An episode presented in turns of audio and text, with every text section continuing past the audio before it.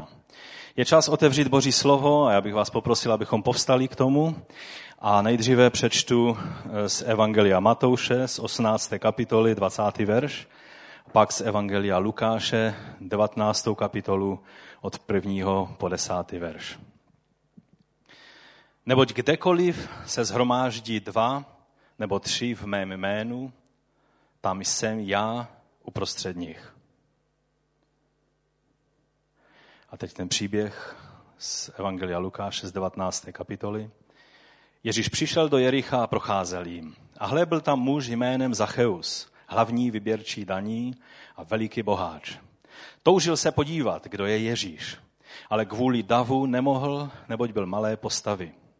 Běžel tedy napřed, vylezl na planý fikovník, aby ho uviděl, až tudy půjde. Když tam Ježíš dorazil, vzhlédl a řekl mu, Zaché, pojď rychle dolů, dnes musím zůstat u tebe doma. Rychle tedy slezl a radostně ho přijal. Všichni, kdo to viděli, si ale stěžovali. To šel na návštěvu k takovému hříšníkovi? Zacheus potom vstal a řekl pánu, podívej se, polovinu svého majetku teď dávám chudým, pane. A kohokoliv jsem nespravedlivě odíral na daních, vrátím mu to čtyřnásobně. Dnes přišlo do tohoto domu spasení, řekl mu na to Ježíš. I on je přece syn Abrahamův. Syn člověka totiž přišel hledat a zachránit, co bylo ztracené. Pane, my tě nyní prosíme, aby si požehnal toto slovo v našich srdcích, aby nezůstalo jen v našich uších, ale dostalo se do našich životů a stalo se naším praktickým životem pro tvoji slávu. O to tě prosíme, Otče, ve jménu Ježíše Krista. Amen. Amen. Můžete se posadit. Takže Eh, pokud je třeba, dejme si tady čerstvého vzduchu, je třeba, abychom se soustředili na to, co nám Bůh chce dneska říct. Eh, to, že já mám nedostatek kyslíku, možná je způsobeno stále ještě těmi eh, léky proti malárii, které beru, takže možná jsem jenom sám. Pokud jste v pohodě, tak je to v pořádku. Pokud ne, otevřeme okna, vyvětrejme, udělejme něco, abychom mohli přijmout to, co pán nám chce říct. Takže ti, kteří jsou na chodbě, ať jdou dovnitř, dveře můžeme zavřít a budeme, budeme začínat. Dnes budeme pokračovat, jak jinak, že v tom velice důležitém tématu koinonie. Tématu, o kterém mluvíme od začátku roku a věřím, že o něm budeme mluvit tak dlouho, až se staneme skutečným společenstvím Božího lidu ze vším, co k tomu patří. To znamená, že to je dlouhý úkol a nevím, nevím jak dlouho pán tak nějak bude nám klást na srdce Eh, toto slovo, ale já věřím, že, že něco se s námi děje, že něco v průběhu těch týdnů, který, který, ve kterých probíráme eh, toto téma, že něco se tam uvnitř v nás děje a to je dobré a věřím, že to přinese i praktickou rovinu. Dnes budu se zaměřovat tak jako v těch, jak už Indra vlastně začal před několika týdny, eh, budeme se dívat na koinoní s ohledem na důležitost skupinky jako celku, který tvoří důležitou součást společenství Božího lidu. Možná si kladete otázku, eh, jak to souvisí se Zachem, vydržte, eh, možná se k tomu dostaneme, možná ne, tak potom někdy příště. Ale zcela jistě věřím, že to slovo, které jsme četli, nebo ta, ty dva texty Božího slova, které jsme četli, tak velice souvisí s tím, co znamená být božím lidem a co znamená, abychom taky byli nejenom tím společenstvím Božího lidu v tom širším hledisku, v té celé rozmanitosti, o které jsme mluvili minulý týden, když jsem byl tak nějak eh, povzbuzen tím, co, se, co jsme prožili v Etiopii, tak věřím, že jste mohli přijmout alespoň nějaký vhled na to, co znamená být jedno v Kristu a přitom být tak rozdílní, jak rozdílní jsme. Amen? Pamatujete si ještě aspoň trošku něco? Dobré. Takže zaprvé bych chtěl říct, že společenství božího lidu i v té formě malé, jako rodinka, jako skupinka, má zaslíbení boží přítomnosti. To je první věc, kterou chci říct. Zaslíbení boží přítomnosti. Komu vlastně patří toto zaslíbení? Samozřejmě známe mnoha místa z písma, které mluví o, o boží přítomnosti nad celým božím lidem, o boží přítomnosti uprostřed božího lidu. Víme o tom, jak to bylo ve starém zákoně, kdy ta, ten oblak boží přítomnosti spočíval nad celým eh, táborem izraelským. A v Novém zákoně u Matouše v 28. kapitole 19. verš a 20. říká o tom, že boží přítomnost nebo přítomnost Mesiáše, eh, to znamená eh, boží přítomnost, je zaslíbena církvi. Proto jděte, tam je napsáno, získávejte učedníky ze všech národů, kštěte je ve jménu Otce i Syna i Ducha Svatého a učte je zachovávat všechno, co jsem vám přikázal. A hle, já jsem s vámi po všechny dny až do skonání světa. Zaslíbení Boží přítomnosti patří církvi. A ten verš z Evangelia Matouše, vlastně z 18. kapitoly, čili o 10 kapitol dříve, mluví velice zajímavé věci právě eh, co se týče přítomnosti Ježíše Krista nebo Mesiáše eh, ve svém lidu. Vždycky musíme ovšem pamatovat na kontext toho verše. Já jsem přečetl jenom ten 20. verš, ale v tom celém kontextu eh, toho, té kapitoly, o čem se tam mluví? Já myslím, že to znáte, to je jedna z nejznámějších kapitol Evangelia Matouše. Je tam řeč o napomínání, o tom, co máme dělat, když vidíme někoho hřešit. A my jako, jako, jako součást téhož těla Kristova, co s tím máme dělat? A tak je tam rada vlastně, jak máme, jak máme nakládat s takovouto situací, jak máme jít eh, a pak vzít dalšího svědka a, a jak, máme, jak máme zapojit do toho církev. A to všechno tam je řečeno. A pak je tam vlastně řeč i o tom, jak, jak vlastně eh, je eh, dána církvi autorita o tom, v tom řešit věci z božího hlediska, vlastně vstupovat do, do rozvazování a svazování v té autoritě, která e, byla vždycky příslušela rabínům, to znamená svazovat a rozvazovat aplikace Božího slova do života a do konkrétních situací. Čili celá ta kapitola je o tom a pak, když Ježíš mluví o tento verš, že kde jsou dva nebo tři zhromáždění, e, předtím tam ještě mluví, když se dva zhodnou na zemi, že to bude e, i v nebi a tak dále. A pak, když říká o tom, že kde jsou dva neb tři, on je mezi nima, a pak Petr se ptá tu svoji otázku. A kolikrát mám odpustit mému bratru, když vůči mě zhřeší? A, a tak si říkal, no doufám, že Ježíš fakt to nemyslí vážně, že až sedmkrát. A Ježíš mu říká, ne sedmkrát, sedmdesátkrát sedm krát. Čili vidíme, že že z toho, jak jsme natření z toho, že je zaslíbení Boží přítomnosti nad, nad tím nejmenším možným vyjádřením těla Kristova, to jsou dva nebo tři lidé, hned to přináší otázky, no jo, ale i mezi těma dvěma nebo třemi můžou být někteří lidé, kteří jsou ze Sleskalado a ze kterýma to nevždy je jednoduché.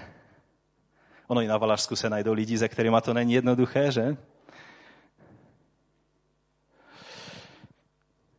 Koinonia totiž je společenstvím lidí, kteří jsou hříšní. Ano, jsou svatí v Kristu, ale jejich stará přirozenost ještě čouhá z nich na mnoha místech a mnoha situacích. A proto se tak nějak projevuje hříšnost ve společenství, kde jsou dva nebo tři lidé, nebo dvěstě nebo třista lidí, tak vždycky budeme mít dočinění s lidskýma chybama, s hříchem, s problémy, ale taky s obrovským požehnáním Boží přítomnosti nad Božím lidem. Možná jsem vás zklamal, ale taková je realita. Poustevníci eh, v těch prvních stoletích, kteří měli dost toho světa a té skažené církve a tak chtěli prostě být jenom já a můj pán a odešli na, na poušť do nějaké jeskyně a tam chtěli být s pánem. To slovo moc neměli rádi, protože tady, tady není zaslíbení. A když zaležeš do své jeskyně, tam já budu s tebou. Takové zaslíbení v Biblii není. Je zaslíbení pro komůrku, ale komůrka je jen jedna ze součástí modlitevního života člověka. Ale kde jsou dva nebo tři zhromáždění do mého jména, tam já jsem uprostřed nich. To je zaslíbení, které se jim moc nelíbilo a někteří, když poznali, že to je skutečná realita, tak se vrátili eh, z té samoty zpátky do společenství božího lidu. Víme, že synagoga mohla existovat tam, kde bylo kolik eh, židů, kteří by se mohli modlit? Deset, že? Když bylo deset, mohla být ustanovena synagoga a e, mohli, mohli mít záruku a oni věřili, že tím pádem, když se těch deset zaručí, že oni jsou těmi modlitebníky plus ti další, kteří se k ním připojili, takže šekina boží přítomnosti může spočinout na nich. Ovšem existuje i pravidlo, které je z období právě druhého chrámu, existuje, je zapsáno v Talmudu, tak je, je taková, taková zvláštní věta, která velice připomíná to, co tady máme napsáno v tom našem 20. verši, protože je tady řečeno, eh, že když dva sedí společně a slova Tóry jsou mezi nima, tak šekina spočine na nich. Rozumíte? Takhle tomu věřili rabíni, že boží přítomnost spočine tam, kde jsou třeba jenom dva lidé, kteří ovšem mezi sebou mají Tóru, to znamená mluví o božím slovu. Nevím, když jsi s někým druhým, nebo když jste dva nebo tři někde se setkáte, o čem mluvíte, ale když e, Židé věřili, nebo rabíni věřili, že když je Tóra mezi nimi, když mluví o Tóře, o božím slovu, že oni milovali zákon. Už jsme minulou neděli jsem mluvil o tom, že každý svobodný, dospělý židovský muž děkoval za to, že ho Bůh nestvořil ani ženou, ani otrokem, e, ani pohanem z jednoho prostého důvodu že se cítil, že je to obrovská výsada mít možnost studovat Tóru a být v přítomnosti Boží. Že kde jsou dva a Tora je mezi nima, šekina Boží, čili přítomnost Boží spočine na nich. A pán Ježíš vlastně, a je to velice zvláštní, jak silné, jak silně to muselo znít v uších tehdejších apoštolů nebo učedníků. Když oni znali tohle pravidlo a najednou Ježíš říká, když jste dva nebo tři, v mém jménu, já jsem přítomen uprostřed vás. Oni mohli říct, teď ty se přirovnáváš do boží přítomnosti, šekiny boží, oblaku boží přítomnosti. A taky, že ano. To, co bylo vyjádřeno tím sloupem ohně nebo oblakem boží přítomnosti ve starém zákoně, to je vyjádřeno přítomnosti Ježíše Krista a Ducha Svatého v církvi dnes. Co znamená v mém jménu? Dalo by se říct, odborníci by vám vysvětlili, já jsem se díval do několika e, zdrojů, kde by se dalo e, zjistit, co přesně to může znamenat. Takže jeden ze způsobů, jak bychom to mohli říct, je v mém jménu, do mého jména, to znamená pod moji vládu. Když se zhromáždíme a podáváme se pod vládu Mesiáše, pod vládu Ježíše Krista, tehdy to je ti dva a ne tři v jeho jménu. Je třeba, na to, na to je třeba upozornit, Někte, někteří křesťané to chápou symbolicky. Ano, symbolicky, tak nějak, když jsme v jeho jménu, tak jsme tady jakoby, jakoby připomínáme si Ježíše a on tak nějak tím způsobem je mezi námi. Chci vám říct, že to je špatné, mylné chápání. Protože e, tam je to řečeno doslova a musí to znamenat doslova, že Ježíš nadpřirozeným způsobem je přítomen tam, kde se lidé poddají jeho vládě, jsou zhromážděni v jeho jménu a jsou otevření na jeho přítomnost. On tam skutečně duchovně je přítomen a Duch Svatý spočívá na takovémto zhromáždění jako na společenství Božího lidu, jako na té základní kojnoní, která existuje v Božím jménu. A taky v mém jménu může znamenat, že eh, že on je tím důvodem pro to zhromáždění. Že nemůže být jiný důvod. Ono je spousta dobrých důvodů, proč jsme tady na tomto místě, ale pokud by to, že jsme ve jménu Ježíše Krista poddání jeho vládě, když to by nebyla ta nosná eh, motivace, ta hlavní motivace pro nás, pak bychom byli sice hezkou skupinou lidí, možná milí, možná méně milí, ale to by tak asi bylo všechno. Pokud chceme, aby přítomnost Ježíše Krista byla na nás, je třeba, aby skutečně tou nosnou motivací bylo být v jeho jménu. Mohli bychom o tom více mluvit, ale půjdeme dál a jako druhý bod bych chtěl říct něco o definici skupinky. Když budeme mluvit dále, a Indra už s tím začal a já budu tak nějak volně pokračovat, když mluvíme o skupince, o skupinkách, tak by bylo dobré si definovat, co tím myslíme. Čili já jsem hledal nějaké definice a jedna z definic kterou jsem našel v knize Biblické základy pro eh, službu malých skupinek, tak se mě líbila, tak jsem tuto, eh, tuto definici tak trošku přeložil. A ona zní takto. Skupinka to je zhromáždění tváří v tvář, není to zhromáždění jak po Facebooku, ale tváří v tvář, fyzická přítomnost je u toho potřebná.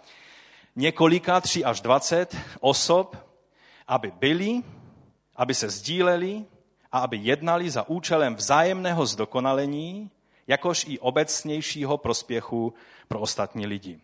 Čili to je obecná definice skupinky. A S.T. Eliot řekl, že neexistuje žádný život, který by nebyl ve společenství a není žádné společenství, které není živé k chvále Boží. Každý život svůj, svůj cíl má v tom, že vzdává chválu Bohu a žádný život neexistuje odosobněně od společenství ostatního života. To je eh, věta, která, která myslím si je velice důležitá, abychom pochopili, že nelze být samotářem křesťanem, který je oddělen od života ostatních částí nebo ostatních údů e, církve nebo teda těla Kristova. Základ totiž pro skupinky, pro existenci té, té, té malé jednotky eh, koinoní je v boží přirozenosti, to je úplný, úplný základ. Bůh netvořil tím, když dal lidi dohromady, netvořil něco, co sám neprožívá. Neřekl si, budu na nich experimentovat, jak na nějakých eh, pokusných králících, něco, co by sám neměl vyzkoušené. A proto, když Bůh stvořil člověka jako společenskou bytost, tak vlastně uvedl člověka do obrazu svého, to znamená, aby mohli aspoň z části lidé prožívat to, co Bůh prožívá ve své bytosti, dokonalé bytosti. Čili, že Bůh, když je sám, já to často říkám, tak není sám. U Boha být sám a nudit se, to nejsou pojmy, které on zná. Nebo on je teoreticky může znát, ale nikdy je neprožívá. Pokud je Boží přirozenost v nás, pokud je Boží duch v nás, tak taky. I když budeš sám, nebudeš se nikdy cítit sám a nebudeš se nikdy nudit a vždycky budeš mít před sebou cíl, ke kterému budeš směřovat. Takže Bůh, když je sám, není sám, vždycky je v tím vyjádřením těch dvou a ne tří. Protože v boží bytosti víme, že jsou tři osoby. Bůh Otec, Syn a Duch Svatý. Takže v boží bytosti vždy probíhá koinonia vztahu Otce k Synu, k Duchu Svatému a, a dále. Čili Bůh prožívá, Bůh nestvořil člověka z nudy, anebo z pocitu osamění, že by potřeboval nějakého společníka. Něk, něk, někdy se to tak káže. Někteří lidé to takhle říkají, že Bůh potřeboval mít někoho, a který by mu vyjádřil lásku, jako by lásku nikdy neměl vůči sobě vyjádřenou. Bůh je plný lásky. On ji prožívá nejenom, že ji dává, on ji i přijímá, protože v něm je dokonalost plná, plnost vztahu. On stvořil člověka z jiných důvodů, to je na jiné téma někdy, ne proto, že by se nudil, anebo proto, že by prožíval samotu a, a nějak nechtěl být sám. Všimněme si těch dialogů, když probíhalo stvoření, jak, jak hodně tam Bůh komunikuje u toho. Kdyby byl sám, tak by neměl s kým komunikovat, že by teprve všechno tvořil. A on tam mluví, učiňme, a ať je. A tak, takovým způsobem on mluví a přijměte si toho množného čísla, které tam je u toho použito, protože je ukázáno, že v Bohu probíhala ustvoření dokonalá koinonie celé lidské bytosti. Je teda celé božské bytosti. Další základ pro, pro tu koinoní eh, základní život ve skupince je ve způsobu, jak byl stvořen člověk. Genesis 1.26 je řečeno, tehdy Bůh řekl, učiňme člověka k našemu obrazu podle naší podoby, ať panují nad mořskými rybami, nad nebeským ptactvem, nad dobytkem, nad vší zemí, nad veškerou havětí lezoucí po zemi. A Bůh stvořil člověka ke svému obrazu, k obrazu božímu stvořil jej, jako muže a ženu stvořil je. Čili to, co muslimové věří o Allahovi, že žena není vlastně vyjádřením božího obrazu a tudíž může narušit modlitbu muže, když přejde před mužem neopatrně manželka, tak mu zruší všechny jeho modlitby. To u Boha, z toho skutečného Boha neexistuje, protože není muž jenom vyjádřením božího obrazu, ale jak to tam bylo řečeno? Stvořil člověka ke svému obrazu, k obrazu mu božímu stvořil jej, jako muže a ženu stvořil je. Tak jako muž je vyjádřením božího obrazu, tak i žena je vyjádřením božího obrazu. A řeknu víc, společně koinonia, kterou prožívá muž a žena v manželství, je, a víme, že nový zákon to nazývá tajemstvím v Kristu. Že to je ta koinonia, která ukazuje na vztah Ježíše, vztah v božské bytosti a taky vztah eh, Mesiáše a jeho těla, těla Mesiáše, to znamená církve. A pak v druhé kapitole v Genesis je řečeno, hospodin Bůh také řekl, není dobré, aby člověk byl sám opatřím mu rovnocenou oporu. Tam to stvoření je trošku popsáno ve fázích a je ukázáno, že vlastně nejdříve jakoby na zkoušku, aby člověk poznal, co to znamená být sám, stvořil jenom Adama. Adam samozřejmě byl úplně z toho vyjevený, protože e, e, to je jako každý manžel, který se ocítne chvíli bez manželky, tak je vyjevený a, a neví, co by ze sebou. Takže Adam se takhle nějak cítil od začátku, no a a Bůh řekl, není dobré, když člověk je sám a stvořil mu pomoc jemu rovnou.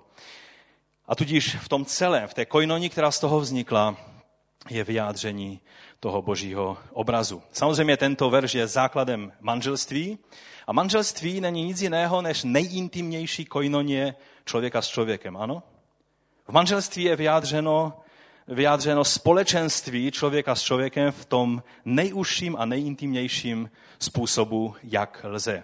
Ale taky jenom v manželství, protože tenhle druh koinonie je vyhrazen pouze pro prožívání v manželství. Není možné a není, není přípustné, aby lidé experimentovali mimo manželství s tímto druhem úzké koinonie, která je pro manželství stvořena.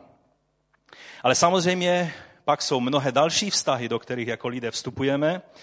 A mnohé principy, které, a to ostatně každý, kdo je ženatý, ten, který si pátek ví, že mnohé principy, které platí v manželství, tak platí i v obecných vztazích mezilidských, protože možná to pro některé bude překvapení, ale i manžel, i manželka jsou hříšní lidé, kteří občas padají a dělají chyby. Je to tak?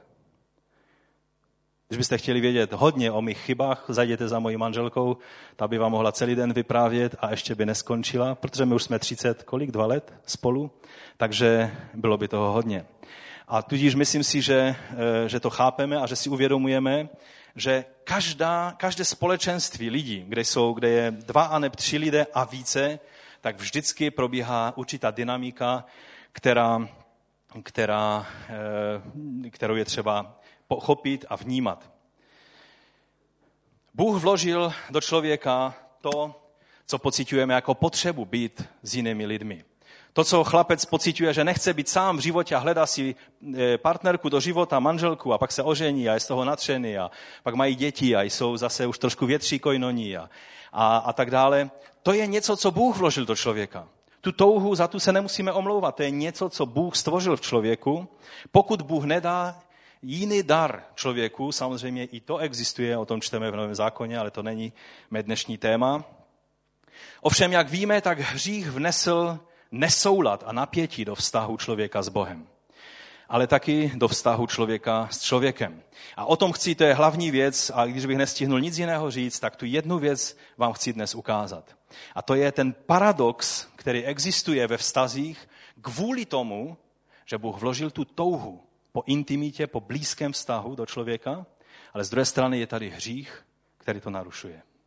Je tady hřích, který vnáší disharmonii do této věci. A v tom je napětí a to je paradox vztahů, který je třeba chápat a který je třeba a který si pak ukážeme na Zacheovi, jak nádherně ho to přivedlo vlastně do náruče Boží. Takže každé společenství lidí, každá skupinka je vlastně chycená do pasti tohoto paradoxu vztahu, eh, který vlastně tím, že, že, vznik, že, že do vztahu lidských i vztahu člověka s Bohem se dostal hřích. Na jedné straně, jak jsem mu řekl, člověk má bytostnou touhu po intimním, blízkém vztahu s dalšími lidmi a především s Bohem, ale taky s ostatními lidmi na různých úrovních a formách této potřeby. Ale teď, když vstoupil do toho hřích, tak na druhé straně, co se stalo po hříchu? Jak reagoval Adam a Eva? Kromě toho, že ukazovali prstem jeden na druhého, ten je vinen a onen je vinen a tak dále, tak co se stalo? Měli potřebu se přikryt. Měli potřebu zalézt někde se schovat. Nejdříve za nějaké listí, pak za nějaké keře, stromy, protože jak před sebou, tak i před Bohem chtěli zakrýt svoji nahotu. Snažili se skrýt. Takže to je ta druhá strana toho paradoxu, že člověk se zakrývá, snaží se utíkat před tím blízkým vztahem, jak s Bohem, tak s ostatními lidmi. Z jedné strany to bytostně člověk potřebuje a z druhé strany před tím utíká. To je to, co vnáší to vše, veškeré napětí do těch vztahů, které prožíváme jako lidé. Z jedné strany vám lidé řeknou, tady necítím žádnou lásku, ani přijetí. A z druhé strany dělají všechno pro to, aby před lidma utekli a zalezli do toho svého keře za ten svůj fikový list. Schovali se, obrnili se, oddělili se od lidí, protože to je ten rozpor, který ve vztazích existuje, rozumíte?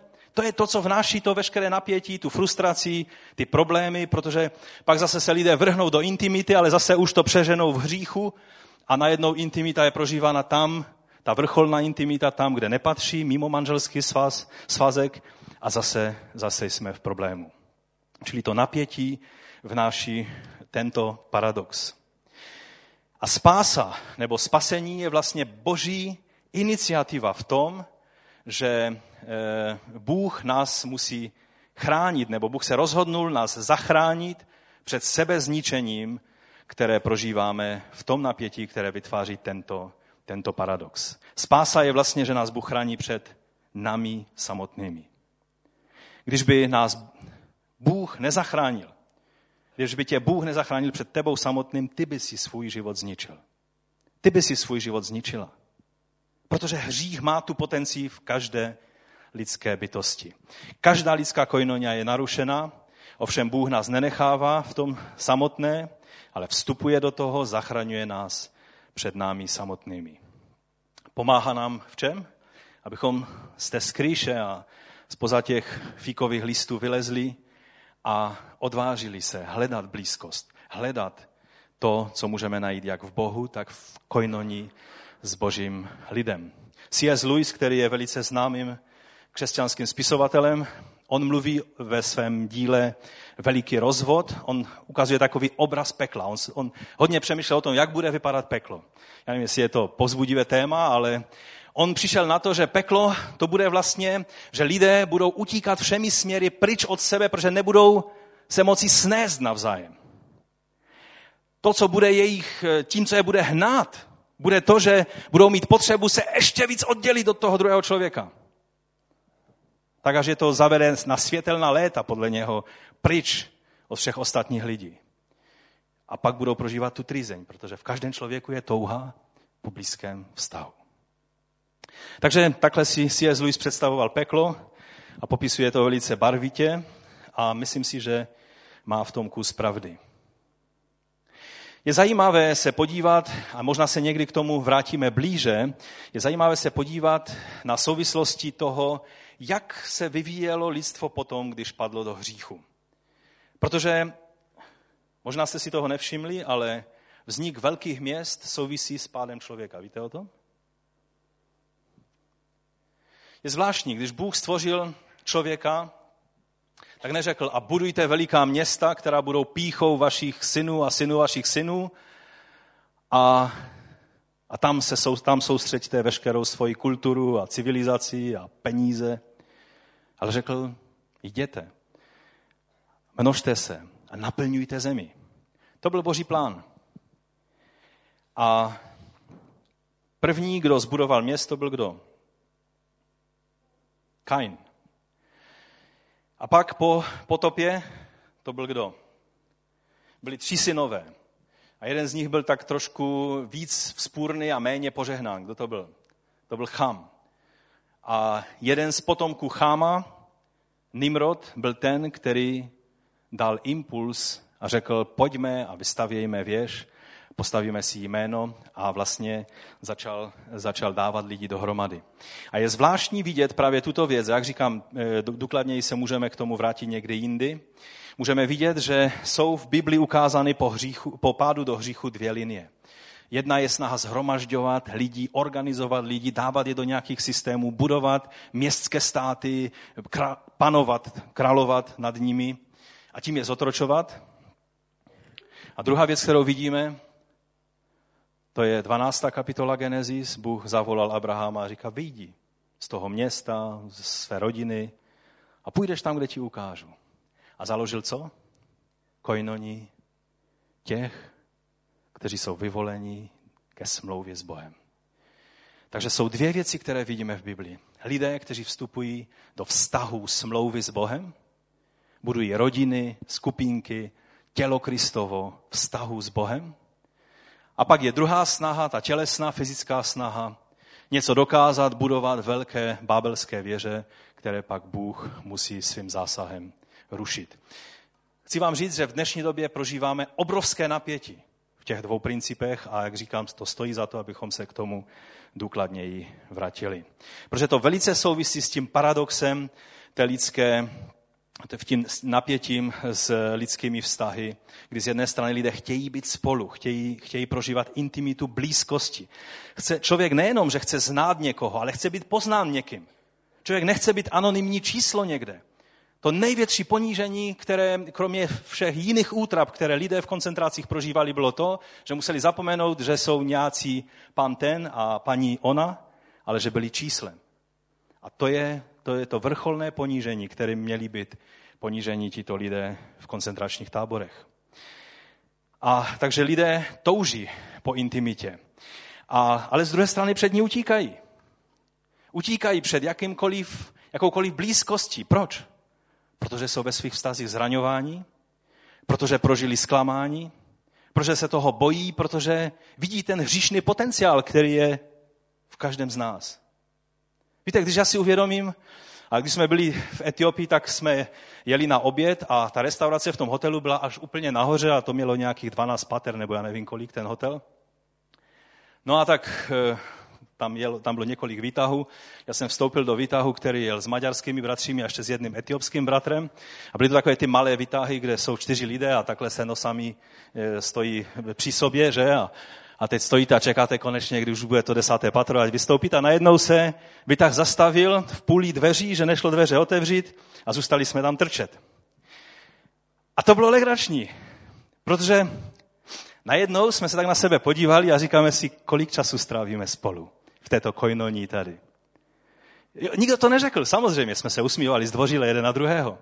Ale já jsem si říkal, no, kdybych měl příštích pár hodin strávit tady v tom výtahu s těmito bráškami, nebo jak to říct správně česky, to nebude moc příjemné.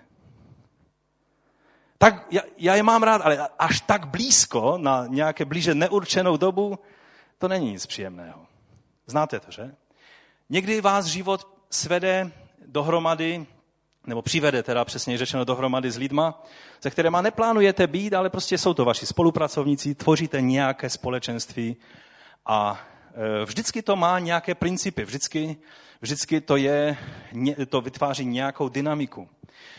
Ale když si uvědomíme, jaký potenciál boží je v tom člověku druhém, ale taky, čeho ten druhý člověk je schopen, i v té své lidské hříšné přirozenosti, to vnáší to napětí, které prožíváme v každé kojnoní. A to prožíval i Zacheus. A když teda se vrátím k tomu příběhu, který jsme četli na začátku, tak eh, vidíme, že to je, eh, tam nám je ukázán vlastně člověk, který z jedné strany toužil poznat Ježíše. Neuvidět ho jenom, protože někdy si říkáme, on chtěl jenom vidět, no tak vylezl na strom, aby mohl vidět, protože byl malého vzrůstu. Ono to má dva problémy. Za prvé, on nechtěl jenom Ježíše takhle uvidět. Tam je napsáno, že chtěl ho poznat, že chtěl více o něm dozvědět. To znamená, on toužil potom, aby poznal svého Mesiáše. To je velice evidentní z toho příběhu. Ale z druhé strany, čili on měl touhu. Měl touhu potom a, a možná, možná v jeho snu bylo, aby, aby Mesiáš si povšimnul jeho jména. Aby řekl, Zache, já o tobě vím. Protože jméno Zacheu znamenalo co? Znamenalo čistý, neposkvrněný. Jeho život byl opakem toho, co otec chtěl vyjádřit tím jménem, když mu dal. A tak on z jedné strany měl touhu se setkat s Mesiášem, ale z druhé strany on jako bohatý člověk mohl rozdávat peníze nalevo, napravo, když mi ustoupíš tady z cesty, tak ti tady dám stovku, tady ti dám tisícovku a dostal by se až k Ježíši. Ale on se styděl. On pohrdal sám sebou. On věděl, že jeho jméno je něco jiného a jeho život je úplně něco jiného. A tak to řešil tím, že z jedné strany ho to táhlo k Ježíši a z druhé strany se potřeboval schovat. A tak vylezl na strom a říkal si, tady odsaď budu vidět a zároveň nebudu viděn. A to je, to je zase to napětí toho paradoxu. Z jedné strany prožívat to, co Bůh pro mě má, ale z druhé strany, kež by si mě příliš nikdo nevšímal. Já si chci říct svým životem. A oni mi kladou nepříjemné otázky, ti lidé, kteří se takhle ke mně nepříjemně přibližují. A chtějí, abych byl s nimi ve skupince. A tam by se mě ptali, proč nechodíš v neděli na zhromáždění? Proč chodíš pozdě na zhromáždění? A možná by se mě zeptali, eh, jak to je s tvými dětmi a kde je tvůj manžel a co? A já to nechci. Já se chci od toho oddělit. Ale toužím po božích věcech. A v tom je to napětí, které prožíval Zacheus. A tak tam seděl na tom, na tom sykomorovém stromě, který je nějaký oslý fík, se tomu říká, myslím. A, a doufal, že takový ten, takové to napětí v tom paradoxu, který prožíval, že je řešením. A přichází Ježíš a haleluja, amen. On nepřijal tuhle hru, ale vstoupil nádherným, důstojným. Ježíš nebyl neslušný člověk, tak jak jsme my často že lezeme i s botama do života nějakých lidí a oni, a oni to neprožívají jako, jako laskavost, jako cheset. Tak jak David řekl, kež bych mohl prokázat, pamatujete ten princip, někomu laskavost. Je ještě někdo z domu Saulova, komu bych mohl prokázat laskavost. To byl postoj Ježíše. On nechtěl strapnit Zachea. On ho neoslovil proto, aby řekl, no vidíte, tam sedí ten pan boháč. Tady ho máme v celé nádheře. Podívejte, ještě z kapes mu čouhají peníze, vaše peníze. Takhle by to dělali čeští politikové v eh, předvolební kampani. Ale Ježíš řekl, Zaché, pojď rychle dolů. Ještě dnes musím zůstat, nejenom přijít, navštívit tvůj dům, ale Ježíš řekl, zůstat ve tvém domě. Proto to téma dnešního kázání je, dnes musím zůstat u tebe doma. Nejenom přijít a zase odejít a říct si, to byla navštěva. Tak jak ten jeden britský politik, že? Tam mluvil, usmíval se na tu, na tu paní, ze kterou mluvil, pak sednul do auta a řekl slova, ze kterých se té paní zatočila hlava. A teď dumají, jak to napravit, aby jim to nenarušilo předvolební kampaň. Ježíš chtěl přijít k Zacheovi a všimněte si tu laskavost, ze kterou ho oslovil – a řekl, co pak to není taky Abrahamův syn? On věděl, že možná se velice spronevěřil. A celníci nebo vyběrči daní byli velice zvláštní kategorie lidí, už jsme o tom mnohokrát mluvili.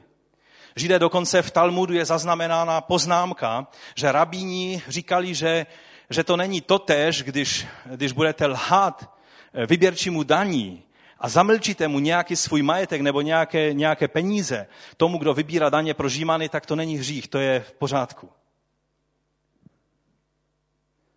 Protože tak byli nenávidění vyběrčí daní, protože sloužili té okupační moci.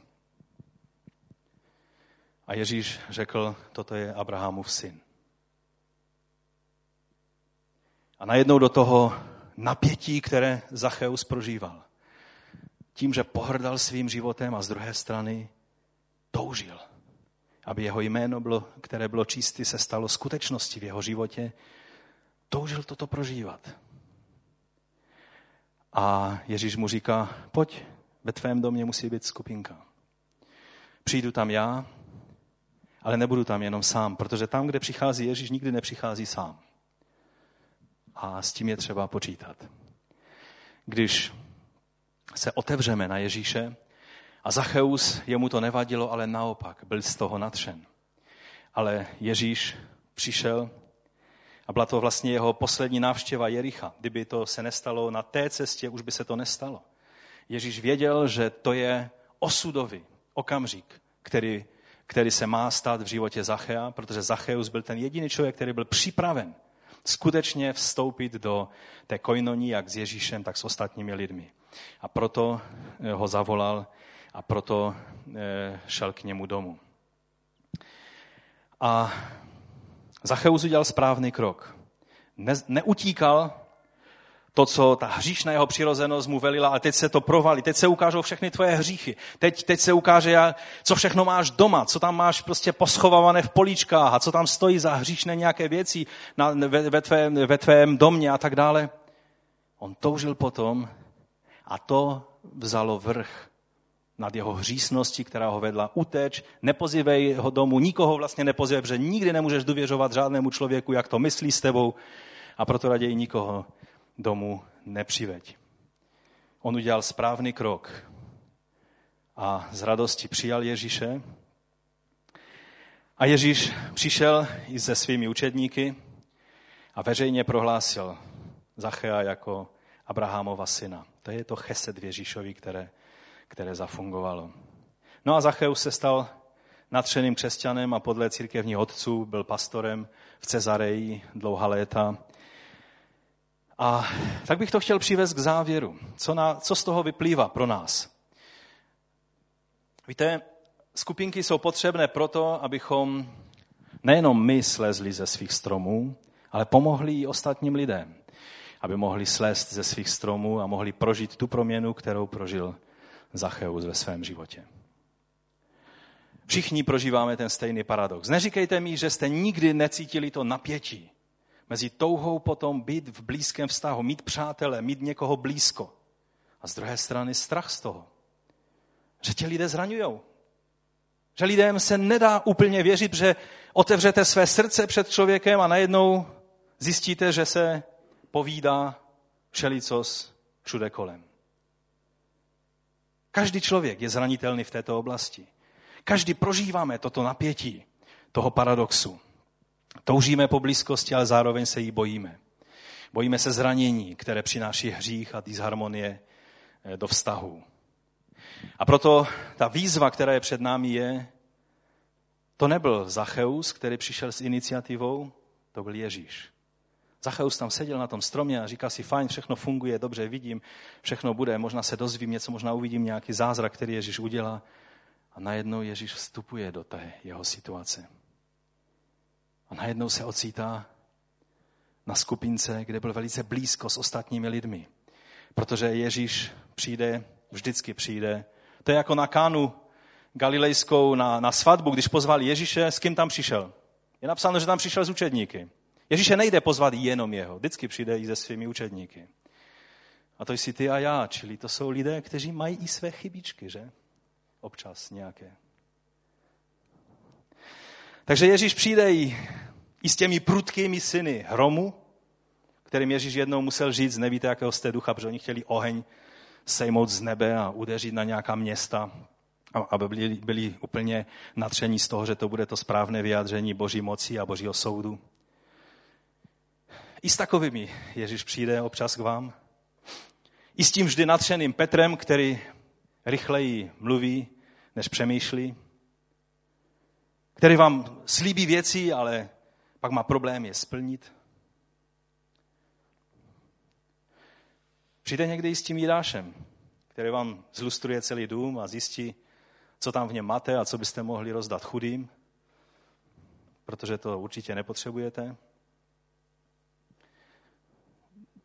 Ta koinonia, kterou prožíváme, to není koinonia andělů, to je koinonia lidí, jako jsi ty a já. Ale přesto vidíme, co se stalo u Zachea. Zacheus prožil proměnu, kterou by bez téhle skupinky neprožil. Najednou tam neměl Petr dlouhé vyučování, nebo Ježíš neměl dlouhé vyučování o tom, jak je třeba splácet dluhy a, a jak se nemá krást a tak dále ale v tom prostředí té skupinky, kterou Zacheus ve svém domě prožíval, kde byli dva neb tři a Ježíš byl uprostřed nich, najednou bylo všechno jasné. Najednou Zacheus věděl,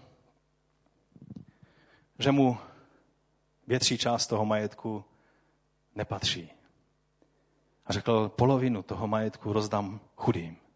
A jestli jsem někoho v něčem obral, podvedl, tak vynahradím čtyřnásobně. To bylo přesně podle římského práva. Když někdo podvodným způsobem nabral na hůl nějakého člověka, tak římské právo mluvilo o čtyřnásobné náhradě. Židovské právo mluvilo o tom, když jste někoho okradli, tak tam byly odstupňované ty, ty stupně, jaká měla být náhrada, ale Zacheus tady nepřemýšlel. No já jsem žít, takže vemu tu mírnější verzi, ne. Kradl jsem, protože jsem kradl, protože jsem pomáhal Římanu, takže podle římského práva dám čtyřnásobně každému, koho jsem obral. A navrh celou polovinu svého majetku dám těm, kteří to potřebují víc než já. Tu proměnu prožil, protože byl nebo stal se součástí koinonie, kde toho nebylo třeba hodně mluvit, ale kde blízkost, kterou prožíval s ostatními a především s Ježíšem, způsobila, že jeho život byl od základu proměněn.